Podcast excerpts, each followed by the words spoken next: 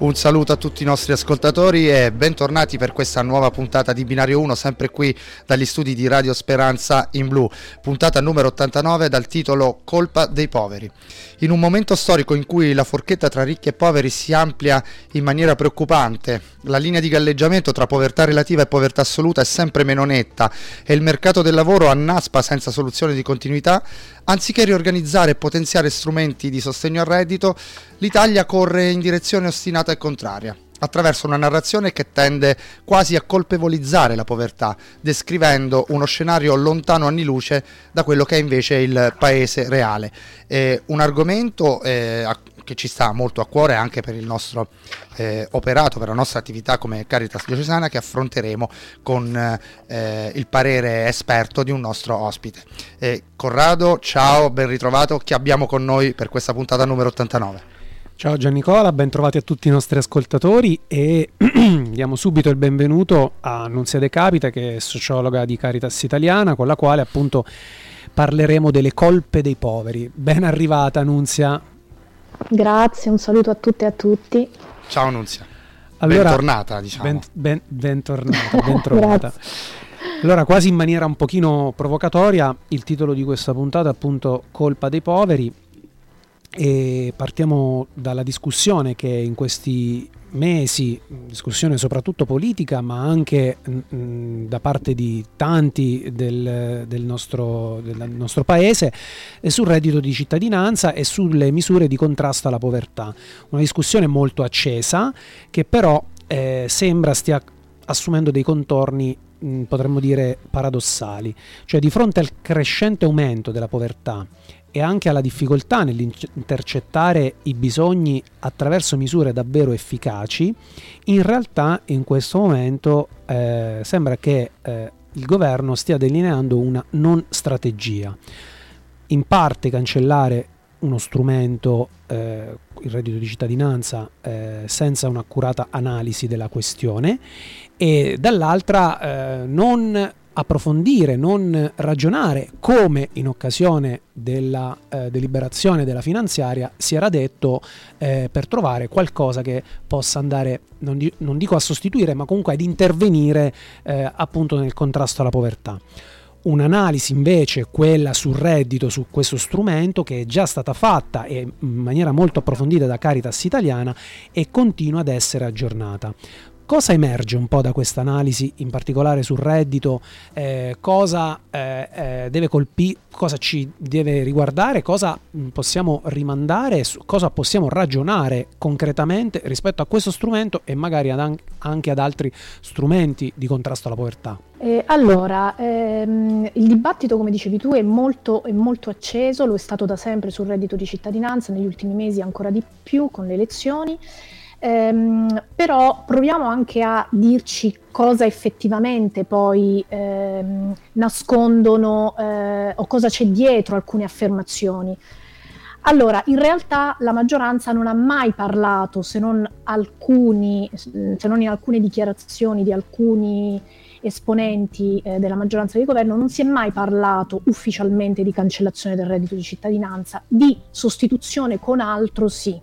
Quindi questo diciamolo anche per tranquillizzarci. Eh, non potrà mai essere cancellata una misura di contrasto alla povertà nel nostro paese perché ci sarebbe a parte una sollevazione popolare, ma ci sarebbe la cancellazione di un diritto sociale per milioni di persone. Quindi non ci facciamo spaventare poi appunto dalle, ehm, eh, da quello che poi arriva anche, eh, anche sui media ehm, la maggioranza ha sempre parlato di eh, passaggio a due misure. Questo sì, che vuol dire? Vuol dire eh, praticamente eh, separare la parte lavoro eh, dal, dalla misura di contrasto alla povertà. Oggi il reddito di cittadinanza tiene dentro il contrasto alla povertà e l'inserimento lavorativo. È diciamo un'ambiguità come, che, come, che, caratterizza questo come vuole, strumento. Come vuole insomma, il concetto di politica attiva del lavoro, insomma. O come dovrebbe volere. Sì, è un po' anomalo però. Eh, esatto, però è un po' anomalo perché in effetti quando eh, il, il, il, Movimento 5 Stelle ha eh, fatto la proposta di reddito di cittadinanza ha tenuto insieme, ha voluto legare due temi che sono molto diversi, perché un conto è fare inserimento lavorativo, un conto è fare eh, contrasto alla povertà o aiutare chi, ha, eh, chi vive in condizioni di, di bisogno. Quindi diciamo l'idea è che si torni a distinguere questi due filoni, cosa che peraltro abbiamo visto è molto problematico tenere insieme questi due filoni, il reddito di cittadinanza lo ha dimostrato, perché le persone che comunque ricevono il reddito di cittadinanza e che sono state orientate ai centri per l'impiego in questi anni non hanno ricevuto misure di politiche attive, cioè non sono state accompagnate dai centri per l'impiego, non avevano neanche gli strumenti per poterlo fare. Quindi non verrà cancellato il reddito di cittadinanza, possiamo stare tranquilli su questo. Si andrà, eh, si attraverserà una transizione, quindi sicuramente si snellirà questa misura e si creeranno due tronconi, una parte per persone in povertà e una parte per persone invece che hanno gli strumenti o le risorse per poter inserirsi più facilmente nel mercato del lavoro. Quello che succederà non lo sa nessuno, ecco, purtroppo quello che sappiamo è che da agosto 2000, 2023 il 20% degli attuali percettori di reddito di cittadinanza non prenderanno più questa misura, perché sono stati considerati dal governo occupabili, con una, diciamo, un requisito un po' particolare di cui poi possiamo parlare anche dopo, e quindi non riceveranno più questa misura, dovranno fare dei percorsi di, inseri- di, di riqualificazione però poi ad agosto verrà sospesa questa misura. Ma cosa accadrà dopo non lo sappiamo. Potrebbe anche essere che si metterà in campo una misura di sostegno alternativa per queste persone e ovviamente ce lo auguriamo perché si tratterebbe altrimenti di, un grosso, di una grossa fetta di popolazione che rimarrebbe scoperta e non, non è una cosa utile e opportuna. Nel rapporto non si parla solo del resoconto sulla povertà e, e, del quadro generale rilevato intorno ad essa, ma vengono presentate anche proposte. Quali sono e quanto stanno attirando l'attenzione del decisore politico? Allora, ehm, dico qualcosa sulla prima parte. Le proposte sono alcune ehm, riprese già dal monitoraggio che noi abbiamo fatto nel 2021 come Caritas sul reddito di cittadinanza per esempio aumentare la quota di poveri assoluti che dovrebbe ricevere una misura di contrasto alla povertà. Noi abbiamo calcolato l'anno scorso che sono fuori dal reddito di cittadinanza circa il 56% dei poveri assoluti, che è una quota altissima. Ma non siamo solo noi a dirlo, anche Banca d'Italia e NEL hanno eh, reso pubbliche delle, delle stime molto vicine alle nostre. Quindi tanti poveri assoluti oggi per una serie di motivi non ricevono questa misura e questo è un problema perché se è una misura di contrasto alla povertà dobbiamo fare in modo che almeno arrivi a chi sta peggio, cioè i poveri assoluti. Eh, sicuramente ricalibrare la misura, quindi la seconda proposta è ricalibrare la misura nord-sud. Mm, la misura nazionale svantaggia molto le famiglie numerose e le regioni del nord. Pensiamo solo che adesso il reddito di cittadinanza copre per più del 90% i poveri del nord e per il 37% eh, eh, i poveri del sud, scusate, per il 37% i poveri del nord, cioè una misura molto squilibrata rispetto alla ampiezza delle famiglie, rispetto al fatto che tu vivi al nord o al sud, perché è una misura con un'unica soglia nazionale.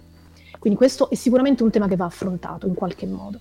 E poi le altre cose che noi stiamo ribadendo con forza è che rispetto al lavoro, ecco, se si deve fare inserimento lavorativo, ragioniamo sulla domanda di lavoro, cioè finora si è parlato solo delle persone, occupabili, non occupabili, percorsi di riqualificazione, eccetera. Dobbiamo eh, considerare che per garantire l'inserimento lavorativo bisogna anche ragionare sulla domanda di lavoro, cioè su chi è in grado di mettere in campo eh, posti di lavoro, quindi la parte imprenditoriale, la parte datoriale, la parte anche della pubblica amministrazione. Questo è, di questo si è parlato poco, troppo poco in questi mesi. E poi da ultimo ci, ci siamo detti eh, che la parte sociale è una parte avviata, però i comuni, gli ambiti territoriali sociali hanno bisogno di essere aiutati.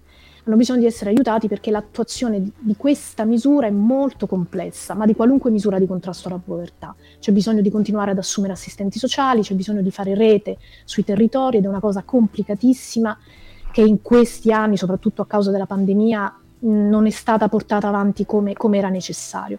Quindi tutta una serie di questioni tante eh, che vanno però tutte affrontate se vogliamo che qualunque misura di contrasto alla povertà funzioni al meglio e le persone ricevano una risposta articolata sui territori. Continuiamo subito. Rispetto a... Eh, prego, finisci, finisci eh, pure, ah, no, Finisci, finisci, finisci. Allora, noi stiamo lavorando a un, blo- un, blocco di proposte che nel mese di marzo, con cui nel mese di marzo interloquiremo con, con, il governo. Caritas Italiana interloquirà con il governo. Quindi rispetto alla risposta dei decisori non so dirvi e non posso dirvi nulla perché non c'è stata ancora un'interlocuzione. Benissimo, eh, ci addentreremo ancora di più sull'argomento, ma lo faremo tra poco. Adesso spazio alla musica su Radio Speranza in Blu. Ci sono i No Doubt, Don't Speak.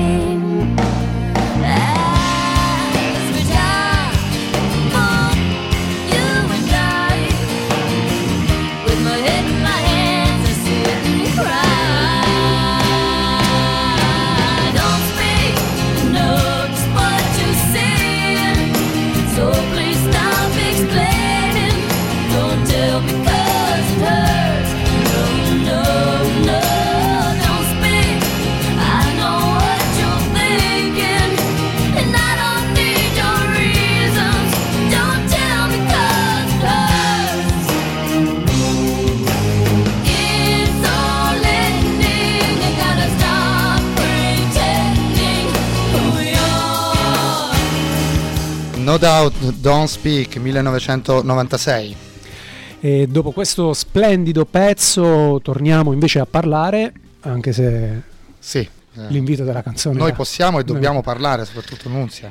Allora Nunzia, torniamo a parlare mh, delle misure di sostegno al reddito che in questi anni, eh, come dire, sono state sperimentate in varie forme. Forse rispetto al reddito eh, l'aspetto un po' del, della rete eh, nel precedente race era più presente, forse ecco, rivalutare anche alcuni elementi delle altre misure potrebbe essere una delle strade da imboccare per il futuro del reddito di cittadinanza o di come si chiamerà. Eh, però tornando un po' a tutte queste misure, eh, sono forse mancati e mancano elementi eh, davvero essenziali per la loro applicabilità in un sistema struttur- strutturato e eh, ci permettiamo di dire quasi autorigenerativo, cioè pensiamo ai servizi sul territorio, alla mobilità sostenibile, ovviamente anche economicamente, pensando alle difficoltà appunto anche rispetto al lavoro del reddito. Ehm, tutto ciò che forse in questo tempo, in questi anni è mancato, eh, non dovrebbe rientrare in, nell'impianto generale di una misura così complessa come eh, ci eh, raccontavi tu? Eh, eh, allora, sì, però come cornice, perché altrimenti mh, rischiamo di fare mh, un errore che è un po' anche quello che eh, si è ritorto contro il reddito di cittadinanza in questi anni, cioè queste, il reddito di cittadinanza o comunque qualunque misura di contrasto alla povertà perché non dobbiamo neanche essere troppo attaccati al reddito. Il, questa è una misura che, che, è quella che abbiamo in vigore adesso, poi magari si chiamerà domani eh, Pinco Pallo, non lo sappiamo. L'importante è avere sì, sì, una misura che aiuti le persone in povertà. Inizio puntata parliamo proprio di possibilità di riorganizzare, di potenziare, di migliorare, certamente. Esatto. Esatto, esatto, esatto. Quindi, eh, però o, oggi parliamo di reddito perché ovviamente abbiamo questo, il reddito di cittadinanza, quindi è giusto anche così per, per, per capirci. E, ehm, non dobbiamo ehm, neanche ehm, illuderci che un solo strumento possa risolvere tutti i problemi di disagio economico, sociale che le persone vivono.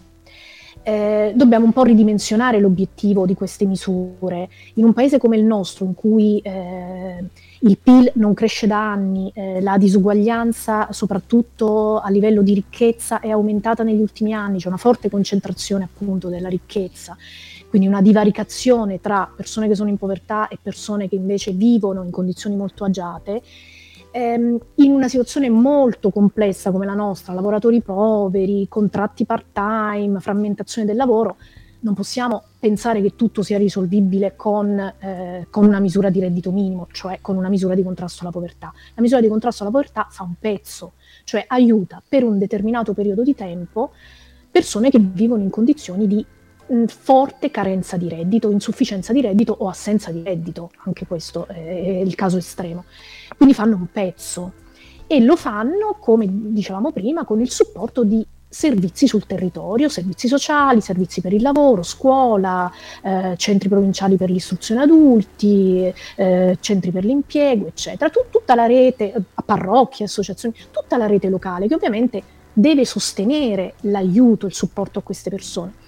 Però chiaramente c'è poi bisogno di fare qual- molto altro prima. Cioè se abbiamo una situazione per esempio di eh, appunto eh, difficile conciliazione tra eh, lavoro e vita familiare, ecco il servizio sociale può fare qualcosa, ma non sarà il servizio sociale col reddito di cittadinanza a risolvere i problemi di cattiva conciliazione che abbiamo nel nostro paese. Faccio l'esempio della conciliazione perché poi riguarda le donne e quindi anche situazioni in alcuni casi di, di povertà o il disagio abitativo. Cioè è chiaro che il reddito di cittadinanza ti dà un contributo per l'affitto o per il mutuo, però se abbiamo una situazione di affitti esplosivi e di morosità alte, non sarà il reddito di cittadinanza a risolvere questo problema. Quindi dobbiamo provare a mh, mm, eh, distinguere. Queste misure ra- lavorano diciamo nell'ultimo tratto, quando, quando la persona è già, è, è già, veramente in una situazione drammatica. Noi dobbiamo, le politiche pubbliche devono lavorare anche prima con altri strumenti formazione, riqualificazione, politiche industriali, politiche per la scuola, quindi è l'insieme delle politiche pubbliche che va messo in campo.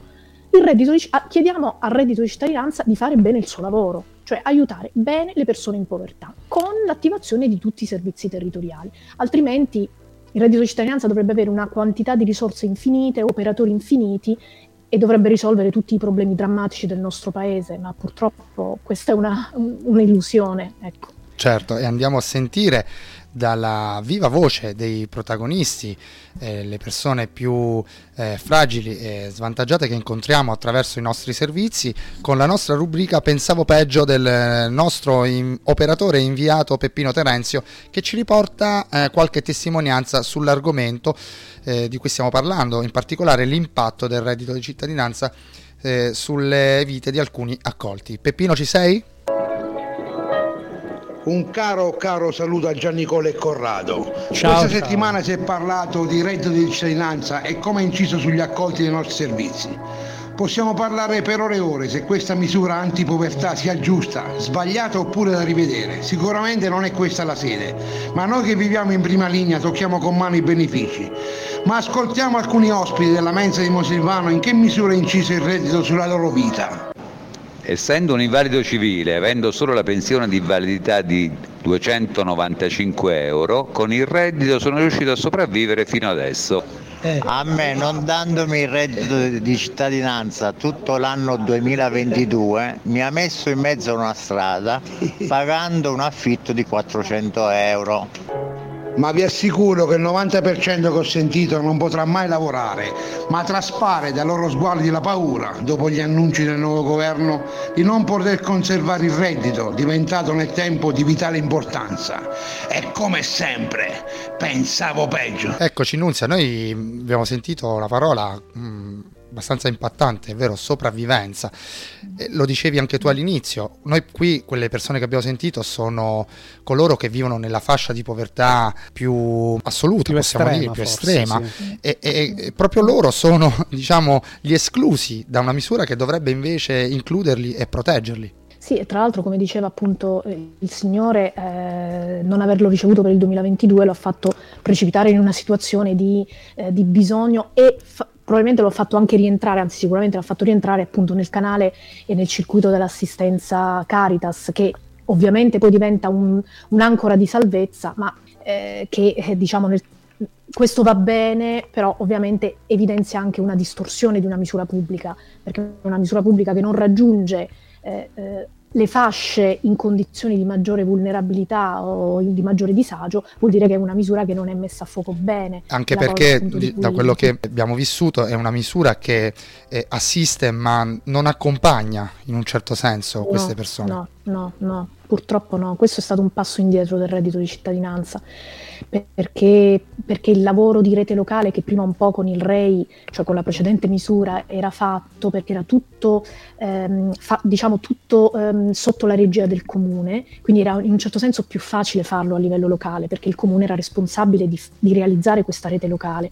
Con il reddito di cittadinanza si è tutto un po' sparpagliato, cioè non c'è un, un garante, Chi un tira le fila, diciamo così. E quindi esatto, esatto. E questo è stato un grosso problema sui territori, perché di fatto nessuno si è fatto carico di dire ok, il signor Mario eh, ha questo problema, io chiamo il, servizio, chiamo, io servizio sociale chiamo magari eh, eh, il, consultorio, faccio riferimento al centro eh, di, pro, provinciale per l'istruzione adulti o chiamo, non lo so, il, eh, l'ASL locale e costruisco con i miei compagni sul territorio, costruisco un progetto di, di, eh, di, di, inserimento, di inclusione, insomma, aiuto questa persona a star meglio. Tutto questo con reddito è stato fatto molto poco, anche perché è stato tutto un po' informatizzato, cioè gli assistenti sociali per poterlo fare dovevano caricare su una piattaforma i riferimenti dei loro colleghi, cioè un lavoro immane, certo. utile perché tu registri tutto, ma immane, quindi questo lavoro si è perso. Quindi l'inclusione sociale non c'è, cioè e il contributo diciamo che la presa in carico una serie di colloqui. che la presa in carico mm. un po' che in un processo di attivazione di accompagnamento rispetto a una situazione, una persona mancando dell'elemento diciamo conduttore o comunque mh, che mm. eh, insomma eh, tirava appunto le fila della situazione ha creato una difficoltà poi nella quotidianità e nel eh, mettere in pratica effettivamente la misura. E torniamo un po' al concetto che dicevamo anche prima, quello appunto anche l'uso delle parole, eh, diciamo aiuta a definire un po' eh, le cose, sì, il concetto voglia... di occupabili sì. e ti volevamo lanciare una provocazione che abbiamo già lanciato in altre puntate e mh, mm, chiedere, fare a te una precisa domanda, Corrado. Cioè c'è un, una maggioranza mh, politica politica che parla di occupabili eh, faticando però a creare le condizioni per l'occupabilità ed era un po' quello che ci dicevamo prima, no? anche capire qual è la domanda di lavoro, come effettivamente indirizzare mm. le persone. In questo modo non si rischia di fare la guerra al povero più che alla povertà? Ma eh, ti dirò di più e vi dirò di più, è anche una definizione di occupabili assolutamente originale quella che è stata utilizzata, ma questo l'abbiamo detto proprio nel rapporto, perché la maggioranza definisce occupabili persone che hanno delle caratteristiche non individuali di un certo tipo, ma familiari di un certo tipo. Cioè se ci facciamo caso, sono definiti occupabili ehm, persone che non vivono in nuclei con eh, minori, con eh, disabili o con over 65. Cioè non, non, vieni definito occupabile se hai delle caratteristiche anagrafiche di un certo tipo, se hai esperienza di lavoro, che è quello che normalmente viene fatto anche negli altri paesi europei, ma sei occupabile per, diciamo, sottrazione. Cioè se tu non vivi in una famiglia con delle caratteristiche, allora automaticamente tu sei considerato occupabile, che è molto anomalo se ci pensiamo. Perché il fatto che io io posso vivere anche da sola in un nucleo familiare in cui non ci sono over 65, non ci sono disabili e non ci sono eh, minori, però posso avere delle fragilità personali che non mi, Consentono, non mi permettono di certo. andare a lavorare. Eh, quindi già questa definizione, quindi prima ancora della provocazione, c'è anche da dire che è una definizione molto anomala e discutibile. Sì, fatta Questo anche un po', diciamo fatta anche eh, attraverso sì, una narrazione un po', un po con astio sì, verso sì. Diciamo, determinate situazioni e contesti. E Nunzia, ci, torniamo da te con un'altra provocazione ancora, eh, non te l'aspettavi, ne facciamo due, però prima torniamo alla musica, nada, senza un perché.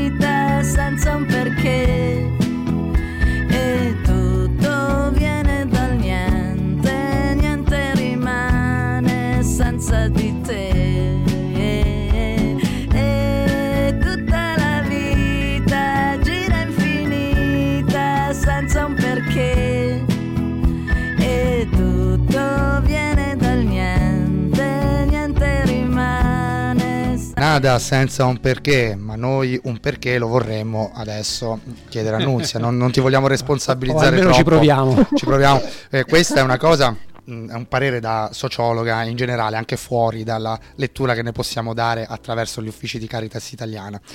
E sono mesi che assistiamo improvvisamente ad articoli giornalistici di eh, imprenditori che offrono lavori a pioggia e, e, non trovano dipendenti. Lavori che, guarda caso, ben retribuiti, ben, ben retribuiti, contrattualizzati, sono tutta questa offerta di lavoro esplosa casualmente in questi mesi.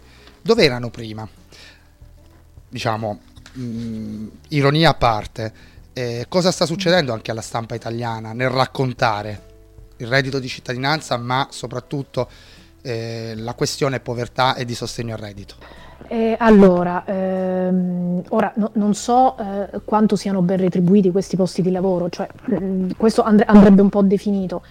Mh, sicuramente c'è da dire che la misura eh, e questo ce lo dicono i dati, in modo tale che abbiamo un ancoraggio, cioè abbiamo, eh, stiamo con i piedi per terra, non, non, non facciamo eh, considerazioni che non abbiano un fondamento, questo è importante, se no poi rischiamo anche di, di, fare non, di, di, dare informazioni che non sono utili a, certo, certo. Ovviamente per, quello che ti chiedevo è un po' la percezione anche, che tu hai di questo, di questo modo infatti, di narrare no, la no, questione. No. Eh, esatto. E, allora, sicuramente questa misura ha spiazzato un po' eh, perché è una misura che ha degli importi molto alti e soprattutto nelle regioni del sud, se confrontato con il salario d'ingresso, eh, per esempio di donne che sono in condizioni di affitto, l'importo del reddito di cittadinanza è assolutamente pari all'importo di un salario d'ingresso, cioè 550-580 euro. Quindi questo negli scorsi mesi è accaduto eh, per cui non conveniva assolutamente a una donna in affitto al sud in determinate condizioni andare a lavorare quando poteva ricevere una misura pubblica di cui aveva diritto. Quindi questo è anche importante dircelo perché se le misure sono disegnate male e, e i cittadini ne hanno diritto non è, non è una colpa dei cittadini, eh, bisogna rimettere mano alle misure. Quindi Ecco perché dicevo dobbiamo capire che cosa sta accadendo. Dopodiché la buona informazione, ma voi questo me lo insegnate, si fa con i dati e si fa non rincorrendo le singole storie, ma facendo delle rilevazioni un po' a tappeto, di, di tipo campionario, perché le singole storie o i singoli casi, anche i singoli territori, non sono rappresentativi di quello che accade sul territorio italiano. Per cui rischiamo poi di fare dell'aneddoto eh, un segnale di qualcosa che non va. L'aneddoto non è un segnale di qualcosa che non va o che va bene, come nel caso che dicevate voi prima. Eh, bisognerebbe capire queste offerte da dove venivano, in quale comparto specifico, par- con quali caratteristiche, in quale periodo, perché sono state, ci sono adesso delle condizioni che rendono sicuramente più agevole, ma c'erano anche prima in realtà, eh, l'assunzione di under 35 o di donne in alcune condizioni. Quindi bisogna fare attenzione, ecco, quindi anche le notizie andrebbero contestualizzate molto e bisognerebbe andare al di là della singola storia, del singolo aneddoto, cioè anche la storia va collocata all'interno di un quadro più generale, cioè quali sono i dati nazionali, quali sono i dati regionali, vanno capite le tendenze, se no rischiamo di fare un po' di pasticci e questo lo dico diciamo da, da persona che un, che un, po' con i dati ci lavora, certo. quindi facciamo molta attenzione e questo è accaduto, nel, con Reddito è accaduto tantissimo, singole storie anche rispetto a percettori che non avevano diritto le pagine dei giornali son, son, hanno, traboccavano di queste notizie. I controlli servono anche per quelli. Io, io, parlo sempre del fatto che se, se, li beccano vuol dire che anche diciamo, il sistema di controllo funziona, altrimenti... Eh. Assolutamente. Dopodiché c'è un problema di evasione di lavoro nero nel nostro paese e quindi questo ce lo dobbiamo anche dire. Quindi qualunque misura impatterà eh, con il fatto che abbiamo una quantità altissima di evasori, una quantità altissima di lavoratori in nero che hanno alle spalle anche dei datori di lavoro che ovviamente non assumono. Quindi, Quindi come sempre, le situazioni sono complesse, non vuol dire che non dobbiamo affrontarle, però ecco, attenzione a queste... C'è molto da lavorare. Sia positivo e, e negativo. C'è molto da lavorare e tutti hanno un ruolo in questo lavoro che dobbiamo fare tutti sì. insieme. Sì. Grazie. Grazie a Nunzia De Capite, sociologa di Caritas Italiana. Grazie Nunzia per essere stata con noi e aver portato il tuo prezioso contributo sull'argomento. Grazie e buon lavoro per tutto. Grazie a voi, grazie a voi. Alla prossima. Ciao Nunzia. Siamo giunti alla conclusione anche di questa puntata numero 89. Da Giannicola D'Angelo, una risentirci a fra due settimane. Conclusione, sempre a te Corrado. Sconfiggere la povertà non è un atto di carità, è un atto di giustizia. Nelson Mandela. Grazie e alla prossima puntata di Binario 1, sempre qui su Radio Speranza in blu.